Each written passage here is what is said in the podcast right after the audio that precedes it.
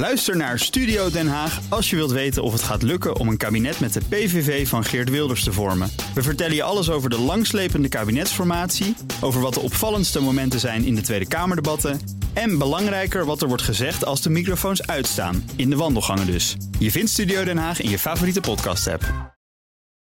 DNR Nieuwsradio. Boekenstein en de Wijk.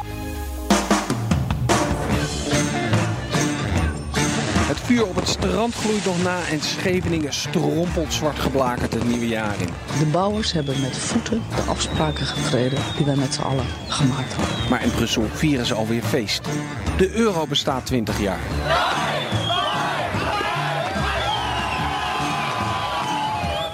Frankfurt, home of the European Central Bank, gave the euro one of its warmest welcomes at midnight. Dat was 1 januari 1999. Maar het duurde niet lang voordat het bijna misging. Scheitert de euro, dan scheitert Europa. En dat darf niet passeren.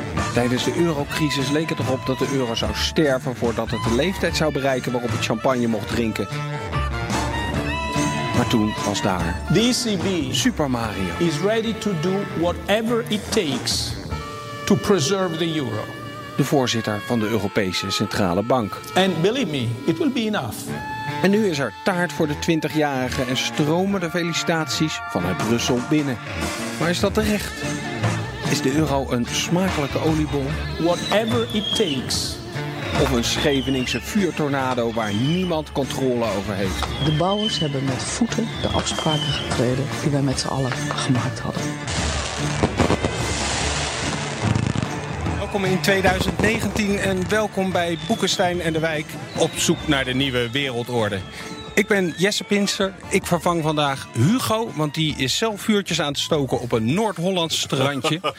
maar voor de bubbels in de champagne zijn hier natuurlijk wel Arend-Jan Boekenstein. Zonder de geldpers in Fra- Frankfurt hadden we hem nooit kunnen betalen. En Rob de Wijk, onze eigen Super Mario, vandaag vanuit Frankrijk. En onze gast is econoom Lex Hoogdijn. Hij zat lang zelf heel dicht bij de knoppen van de geldpers. Eerst als persoonlijk adviseur van Wim Duisenberg... de eerste president van de Europese Centrale Bank... en later als lid van de directie van de Nederlandse Bank. Maar hij is geen centrale bankier meer, dus hij mag zeggen wat hij wil. Kijk maar op Twitter. Lex, 20 jaar de euro. Had je gedacht dat ze het zouden halen? Eh, als je me van tevoren in 1999 zou hebben gezegd dat we in 2007, 2008 de grootste financiële crisis eh, van de afgelopen 80 jaar eh, zouden, zouden krijgen.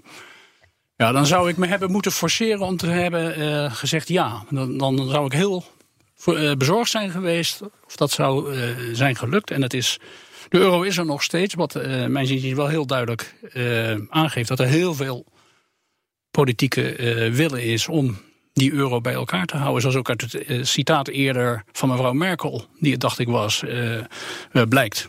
Maar ik zie dat je geen slingers of vrolijk feesthoedje opgezet hebt daarvoor.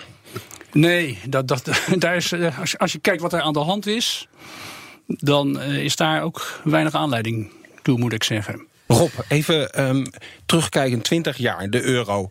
Is Europa nou echt machtiger geworden hierdoor? Kunnen we ons ja, beter verhouden tot China, tot Amerika... nu we allemaal dezelfde munt hebben? Of althans 19 landen in de EU. Nou ja, het helpt wel bij het eh, uitdragen van meer eenheid. En als je de euro ziet als een teken van economische integratie, dan is dat gek genoeg zonder meer het eh, geval.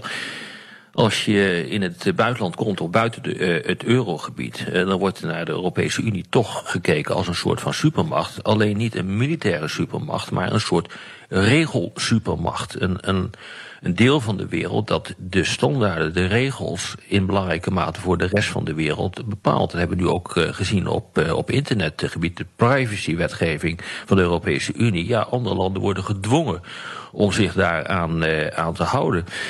Dus ja, eh, economisch gezien is eh, de Europese Unie een belangrijke speler. Maar voert machtspolitiek op een heel andere manier uit. Bijvoorbeeld eh, door het toepassen van mededingingsrecht. Daardoor is bijvoorbeeld de Nord Stream pijpleiding na de annexatie van de Krim eigenlijk om zeep eh, geholpen. En ik moet zeggen, ja, de Europese Unie doet daar veel meer op dat gebied, op de achtergrond, dan dat mensen denken te weten. En daar heeft die euro ook een rol in gespeeld. Ja, natuurlijk heeft die euro daar een rol in gespeeld, omdat dat ook een teken is van eenheid. Dat er allemaal gerommel is achter de schermen en eh, dat de grote vraagtekens worden eh, gezet bij de houdbaarheid van die euro. Dat is allemaal zo. Maar in de, in de rest van de wereld wordt er toch op een andere manier eh, vaak tegen aangekeken. Ik, ik zie Lex een beetje met zijn hoofd schudden. Ja, dat klopt. Uh, en in horizontale richting. Uh, dus niet ter, niet, niet, ter, be, niet, niet ter bevestiging. Uh, kijk, de euro. Me, mensen schrijven aan een munt veel meer toe dan die, dan die munt op zichzelf. Kan. De euro is opgezet met maar één doel: dat is zorgen voor monetaire stabiliteit. Voor prijsstabiliteit.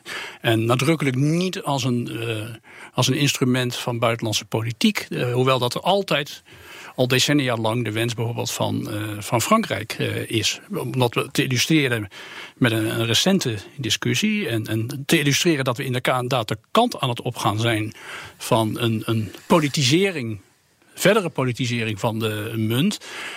Toen, toen de ECB werd opgericht, toen was er heel nadrukkelijk was uh, de stelling: de ECB is er niet om de internationale rol van de euro te bevorderen. De euro is, uh, de ECB is om dat die munt intern stabiel is en dan komt de externe rol vanzelf wel. Nu, heel recent, heeft de Europese Commissie gezegd: nee, die munt die moeten we internationaal gaan, gaan versterken. De achtergrond daarvan is inderdaad om met die munt buitenlandse politiek uh, te, gaan, te gaan bedrijven. Maar daar is hij nooit voor bedoeld. Nee.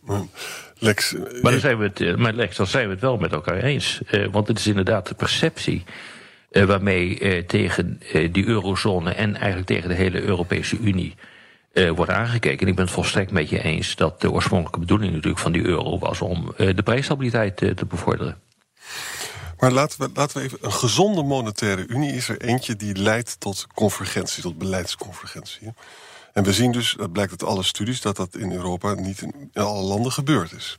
En als er geen convergentie plaatsvindt, dan, ja, dan krijg je dus uh, altijd ruzie over waar de risico's moeten worden gelegd. En dan krijg je een transferunie, wat natuurlijk ja. is zelf ook instabiel is. Wat ik aan je wilde vragen, Lex, is dit van... het alternatief voor die euro is ook voor landen als Italië en Frankrijk eruit en dan devaluaties. Hè? Dat is iets waar wij zelf ook een prijs voor betalen. Het is heel vervelend als Frankrijk steeds devalueert en daar naartoe exporteert. Hè. Zou het toch niet zo kunnen zijn dat op de langere termijn Italië en Frankrijk toch uiteindelijk wel de juiste hervormingen gaan doen, omdat het gewoon veel beter is uh, om van een monetaire unie uit te maken als onderdeel van de gemeenschappelijke markt. Ja, nou, je snijdt een aantal uh, dingen aan. Uh, laten we beginnen bij waar, je begon. Um, kijk, de, de, Europese monetaire unie is opgezet op grond van een aantal spelregels. Zaken waaraan voldaan moet zijn, wil je met elkaar een stabiele munt kunnen vormen. Die zijn vastgelegd in, afhankelijk in het verdrag van Maastricht, het, het EU-verdrag, statuten van de, van de ECB. Heel centraal daarin zijn uh, twee dingen. Eén uh, is de zogenoemde no-bail-out-clausule. Die zegt uh, landen, een beetje in mijn eigen woorden, landen moeten hun eigen ja. broek ophouden. Wij vormen hier niet met elkaar een politieke unie waar we solidair zijn met elkaar, ja. waar we transfers aan elkaar doen. Dat doen we nadrukkelijk niet. We hebben een no-bail-out-clausule. Het tweede is dat we hebben gezegd, je kunt pas met elkaar duurzaam een monetaire unie vormen als je voldoet aan de zogenoemde convergentiecriteria. En die zitten met name op het gebied van de overheidsfinanciën en je concurrentiepositie. Die moeten voldoende, even kort te zeggen, voldoende dicht bij elkaar liggen.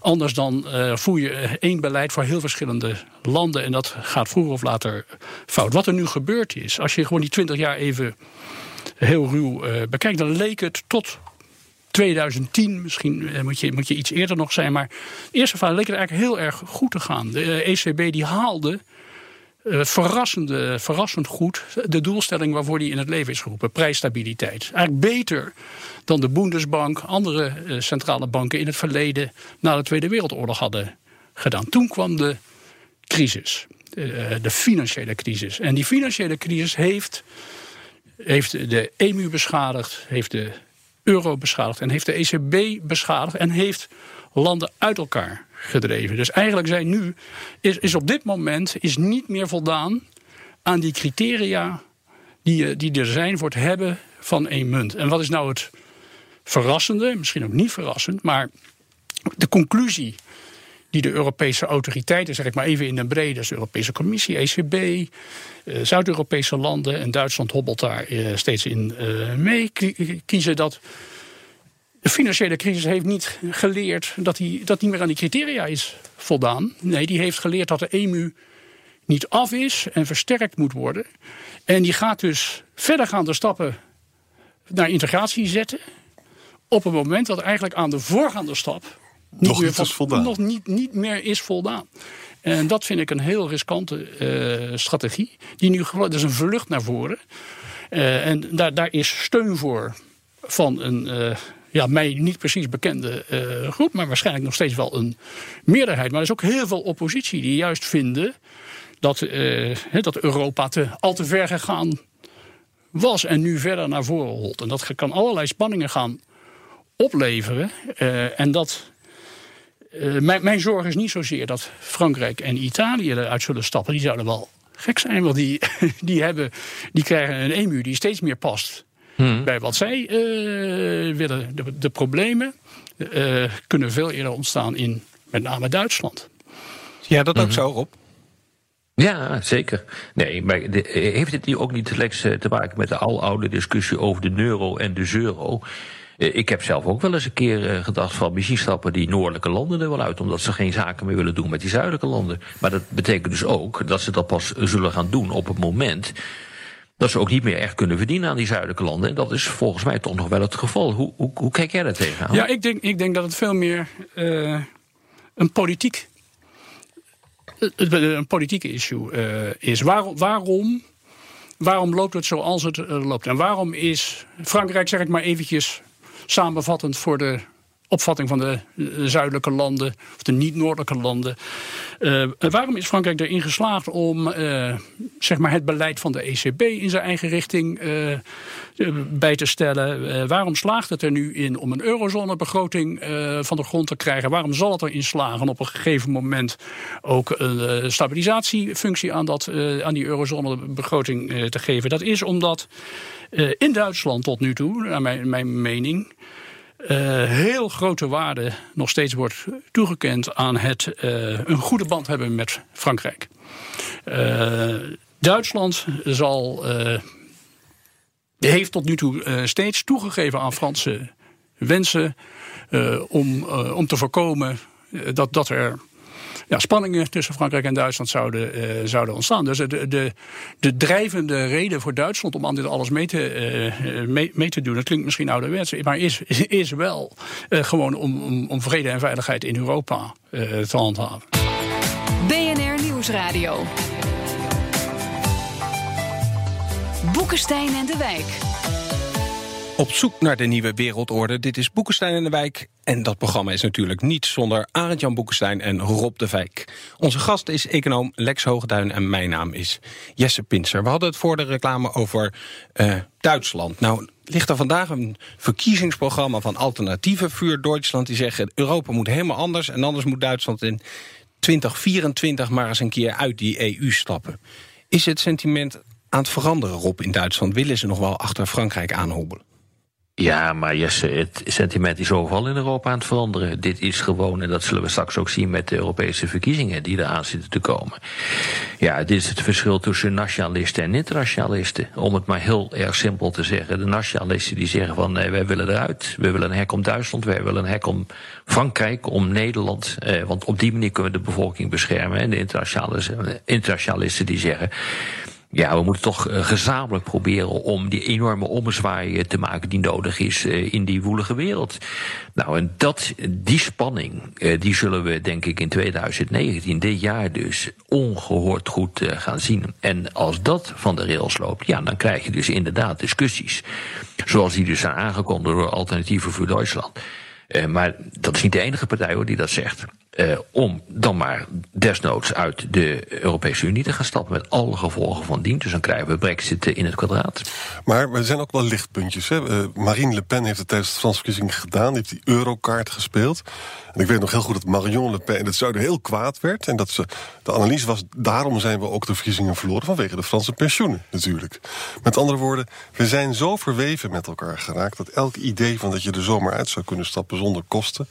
is echt ja, onzin. is ook flauwekul, ja. En je ziet ook wel steun, uh, Lex, onder de bevolking. Als je naar zo'n eurobarometer die uh, afgelopen week weer uitkwam... dat ja. 60, 70 procent van de Europeanen hartstikke blij met die euro. Ja, en daarom zijn die Europese verkiezingen zo belangrijk. Want dan zien we echt hoe het, uh, echt hoe het ligt. En kijk, wat ik, uh, hoe ik de situatie zie is dat we op dit moment zijn we, zijn we aan het bewegen in de richting van wat ik dan maar even noem een Franse Europese, uh, Frans Europa, met, met transfers, met uh, verzekeringsmechanismes, met veel meer uh, nadruk op financiering dan op aanpassing. aanpassing wordt. er worden geen prikkels voor gegeven. Het tegendeel, want als het misgaat kun je naar het Europees Monetair Fonds. ondanks dat er dan zogenaamde, zogenaamde regels zijn dat de eerste particuliere sector het moet opvangen. Nou, wat dat in de praktijk betekent, zullen we, zullen we, zullen we zien. Dus we bewegen in de richting van een Franse monetaire unie. Dat is een andersoortige monetaire unie dan het verdrag van Maastricht beschrijft. Het is een andersoortige monetaire unie waar Nederland voor getekend, getekend heeft. Dat is naar mijn idee een monetaire unie die uh, als risico's heeft, dan zeg ik het voorzichtig, dat we structureel op een lager groeipad uitkomen, dat we op hogere inflatie uitkomen, uh, meer financiële instabiliteit. Als we dat, uh, als een meerderheid van de Nederlandse kiezers zegt, nou, dat, daar zijn we ons bewust van. Uh, maar dat accepteren wij, omdat dat Europa bij elkaar uh, houdt, dat dat Frans, Frankrijk en Duitsland met elkaar verbonden houdt. Prima, dan moeten we vooral die kant kant opgaan. Maar, maar, Lex, maar Lex, als, als dat zo is, hè, hoe verklaar je dan uh, dat onze minister van Financiën. Oh, Rob? Uh, juichend was over wat er de afgelopen weken is, uh, is bereikt. Ja. Uh, bijvoorbeeld met het Europese stabiliteitsmechanisme, die nou wordt omgezet in iets wat gaat lijken op een internationaal Europees monetair fonds. Ja. Met andere woorden, veel meer eisen worden aangesteld. Er wordt veel meer drukmiddelen op niet goed presterende landen gezet om toch te hervormen. Daar is hij allemaal heel erg blij mee. Duidt dat nou ook op een verfransing van de Europese Unie? Nou, uh, de, die stappen die gezet gaan worden, zeker. Uh, ik denk dat, dat uh, onze minister van Financiën. dezelfde naïviteit heeft die, die Duitsland en Nederland, Duitsland, Duitsers en Nederlanders eigenlijk altijd, altijd hebben. En ik zelf in Kluis heb, heb dat ook lang gedacht. Dat als je met, met Zuid-Europa afspreekt dat we, we stappen zetten in de richting die zij willen, alleen als zij hervormen. Uh, dat dat dan ook gebeurt. Uh, en dat, dat gebeurt niet. Uh, Europese regels zijn er niet om na te leven. Dus je krijgt het Europese Monetair uh, Fonds. Je hebt, we hebben bijvoorbeeld nu. Kijk, kijk nu wat er uh, gebeurt rond die uh, Italiaanse banken. Ja. Daar hebben we allemaal regels voor afgesproken. Dat gaan we Europees doen. En dit is niet eens een hele grote bank die in de problemen komt. En we gaan het op de Italiaanse manier oplossen. Nou, zo zal het ook gaan. Ja, maar dat geldt niet, Lex. Dat geldt, dat geldt niet voor de Italiaanse begroting. Die is afgekeurd door de Europese Commissie. En na veel vijf en zessen is die begroting toch aangepast. Ja. Onder andere ook door de tucht van de markt. Ik bedoel, uh, je zag gewoon de rentes oplopen in Italië. Uh, waardoor uh, zeg maar dat begrotingsprobleem dat ze hadden zich zou gaan vertalen in veel hogere kosten voor de rentes. Dus ze zijn gewoon aan alle kanten zijn ze gedisciplineerd. Nou, dat, ik zou bijna onze, onze grote voetbaltrainer Louis van Gaal citeren. Ben, ik nou, ben jij nou zo dom of ben ik nou zo, zo slim? Want kijk, wat, wat er gebeurd is natuurlijk. Italië had een afspraak om een, een tekort te hebben. Van, zou ze een tekort terugbrengen naar 0,8 procent ja. van het uh, BBP. Dan komen ze met een begroting van 2,4. Uh, dus ze overvragen duidelijk. Uh, iedereen die wel eens onderhandelt, die weet dat je niet begint met waar je wil ja. uitkomen. Ze komen uit op 2 procent. waarmee ze niet aan de regels voldoen. Frankrijk dient een, krijgt te maken met protesten in eigen land. Macron gaat, gaat om Uh, bij de eerste de beste uh, tegenwind komt met maatregelen. Dient nu, krijgt nu een begroting met een tekort van 3,5% Dat is boven de 3% die als maximum geldt. Dan mag je tijdelijk boven zitten volgens het verdrag. Als je getroffen wordt door een externe schok, een aardbeving, een overstroming enzovoort. Frankrijk zit, als je gewoon de afgelopen 20 jaar kijkt, zit bijna altijd eh, consequent boven die 3%. Dus men houdt zich dood eenvoudig niet aan de regels. En het ergste is, de Europese Commissie mm handhaaft niet. Uh, maar, maar bepleit je dan eigenlijk een supranationaal model... waarbij dus ook de concurrentiepositie van die naties staat... supranationaal worden begrensd en, en worden uh, bestuurd? Nou, kijk, dat, dat, was de lijn waar ik tot een paar jaar geleden op zat. Ik heb in, in een commissie gezeten die de Europese Commissie adviseerde over uh, de begrotingsregels. en ik zat toen heel erg op de lijn dat als een land uh, door alle stappen heen is gegaan en niet uh, voldoet of kan voldoen aan de regels, dat dan. net zoals in Nederland bij artikel 12 gemeentes, het Rijk neemt het dan over en dat dan de Centraal-Europa het kon over. Maar dat is niet meer hoe je daar nu over denkt? Nee, omdat, ik, omdat, ik, omdat, omdat er wordt niet geluisterd. Er wordt niet gehandhaafd. Dus ik, ik zie veel uh, eerder de omgekeerde richting. Want die, al die regels die, die jij noemt, Arend die zijn er. Er zijn allerlei afspraken. Er zijn veel, veel meer afspraken dan eigenlijk goed is. Als je gewoon al die afspraken uh, bekijkt. Maar Lex, dan dus wat je, ik heb veel liever dat we zouden hmm. zeggen. He, dus dat is een ander model. Dat, is, uh, dat je zou zeggen, we gaan terug naar de uitgangspunten van Maastricht. Uh, in, in, eerste instantie. Uh, als, als een land in de problemen raakt, dan gaat hij naar het, Europe gaat hij naar het IMF, niet naar de Europese Commissie, niet naar de ECB. Uh, geen Europees Monetair Fonds, het ESM. Eerst bevriezen, maar liever nog dus je wil, je wil, terug naar de no-bail-out eigenlijk, hè? Ja. Maar dan komt een ander argument. Overal in de wereld waar no-bail-outs werd mee gezwaaid blijken ze allemaal van marsepein te zijn. Hè? Ze smelten waar je bij staat. Hè? This time is different, dat boek van Rokoff bijvoorbeeld. Hè? Je weet dus gewoon door de verwevenheid, ook van de banken... wat overigens nu wel wat minder is geworden, maar dan nog... Je gaat ze toch uiteindelijk weer helpen. Omdat we namelijk... Zie je het historisch groot. Die Economic Consequences of the Peace... Weet je wel, van het boek van Keynes over de Eerste Wereldoorlog. Ja, je kunt Duitsland er wel uitsnijden... Maar daar worden we zelf ook arm van. Hè? We, hebben, we moeten het met elkaar doen.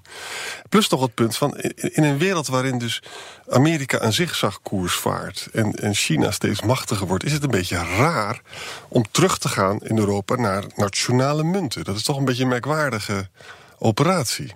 Ja, maar nu, nu, haal je een aantal dingen door elkaar. Maar je, uh, ik zei terug naar no bail Ik zei niet terug naar nationale munten. Ik probeer wegen te zoeken om, om uh, de, de euro uh, te versterken. Maar, mijn, maar, mijn, stelling is, nergens is een no bail-out eigenlijk gelukt. Nee, Door de verwevenheid. Je gaat, uiteindelijk ga je ze toch weer helpen. Omdat je ze nodig hebt. Omdat je eigen bankensector de last van Ja, maar je, dat, is een, dat is een tweede... We moeten daar ook een onderscheid maken. Tussen een bail-out van overheden en een bail-out van banken. Dat moet je eerst uit elkaar halen. Internationaal is er... ik denk dat dat in de jaren tachtig was. zijn er plannen geweest om een soort bail-out regime, afwikkelingsregime voor landen die niet meer aan de verplichtingen voldeden tot stand te brengen. Dat is nooit gelukt. Uh, en waarom niet? Uh, omdat de grote landen dat niet wilden. Die zeggen, kijk, als wij zo'n regime in, gaan stellen... dan weten we wel wat er gebeurt. Ja. Dan, dan uh, gaat het ook feitelijk maar, maar, gebeuren. Maar, nu even het volgende. Dus, dus dat moet je niet doen. Rob, is er een alternatief voor de? Ik kan, ik, ik, ik kan het helemaal volgen wat je, wat je zegt. Je zegt dus, uh, feitelijk uh, uh, houdt de, handhaaft de Europese Commissie niet. Nee. Ondanks alle maatregelen die de afgelopen uh, tijd uh, zijn genomen, zeker na de crisis. De rol van Brussel is versterkt in de, in de begroting. Je moet de begrotingen goedkeuren. We hebben net al even over gesproken in, in het kader van Italië. Er zijn sancties bij, uh, bij niet-naleving. we hebben het al, al even gehad over dat Europese IMF dat er nu lijkt te gaan komen. Enzovoort, enzovoort. Uh, hoe wil je dan met al die maatregelen die nu zijn genomen, feitelijk dan de klok terugdraaien? Hoe moet, dat, hoe moet dat dan gebeuren? Wat is daar dan een grote voordeel van? Ja, nou kijk, wat, ik zou doen. Uh, ik, ik, zei eerder, uh, voor mij is de belangrijkste conclusie uit de De crisis is dat we uit elkaar gegroeid zijn. Dus voor mij heeft de hoogste prioriteit wat ik noem hernieuwde convergentie. Dat betekent convergentieprogramma's van alle landen die op dit moment niet aan de criteria voldoen, om weer dichter bij elkaar uh, te komen. En Lex, als dat niet lukt, hè, want je ziet dat Merkel en gaat toch Frankrijk gaat een Frans Europa maken. Ja. Wat moet Nederland dan doen? Dat is een politieke vraag. Nou ja, kijk, de, de, de vraag is wat, wat. Ik denk dat het heel verstandig is. Kijk, ten eerste is de vraag van hoe, hoe, hoe ligt het onder de Nederlandse bevolking? Uh, hoe erg vindt men het ja. als we in een richting gaan van een transferunie? Laten we even aannemen dat. Dat, dat, er, dat er op een gegeven moment een meerderheid uh, dat, verwerpt. dat ver, verwerpt, dan zou het handig zijn als je op dat moment een plan B hebt of een optie B hebt. Uh, en het zou heel goed zijn als we de, de mogelijkheid zouden creëren in het, uh, in het verdrag om uit uh, de euro te treden, maar in de EU. Maar Heren, ik, ik, ga een hele korte laatste vraag stellen. Gaat de euro ook 40 worden, Arend Jan? Dat is, de euro is op dit moment nog steeds een experiment. Dat is niet zeker. Rob? Hangt van uh, de volgende crisis af. Hè. Als ik uh, de geleerden moet geloven, dan. dan zit de volgende recessie er alweer aan te komen. Ja, dat kan natuurlijk bijna niet anders, want het is een soort ijzeren wetmatigheid dat die eraan zit te komen. Maar het hangt er vanaf hoe zwaar die is en hoe daarop gereageerd wordt. En of bijvoorbeeld de ECB en de Europese Commissie nog voldoende instrumenten hebben om dan de zaak in in toom te houden. Als ze dat niet hebben, dan vrees ik het ergste. En de econoom? De komende 15 jaar ja, maar daarna durf ik mijn hand niet voor in het vuur te steken. Dit was weer Boekenstein en de Wijk. Namens Arend Jan Boekenstein en Rob de Wijk zeg ik dank voor het luisteren. Speciale dank aan onze gast Lex Hoogduin. Boekenstein en de Wijk is elke zaterdag om 11 uur op de radio. En wanneer u maar wil, online. Via iTunes, via Spotify of via uw eigen podcast-app. En daar kunt u zich ook abonneren en reageer vooral ook. Volgende week weer een nieuwe uitzending. Dan weer met pyromaan van dienst Hugo Rijtsma.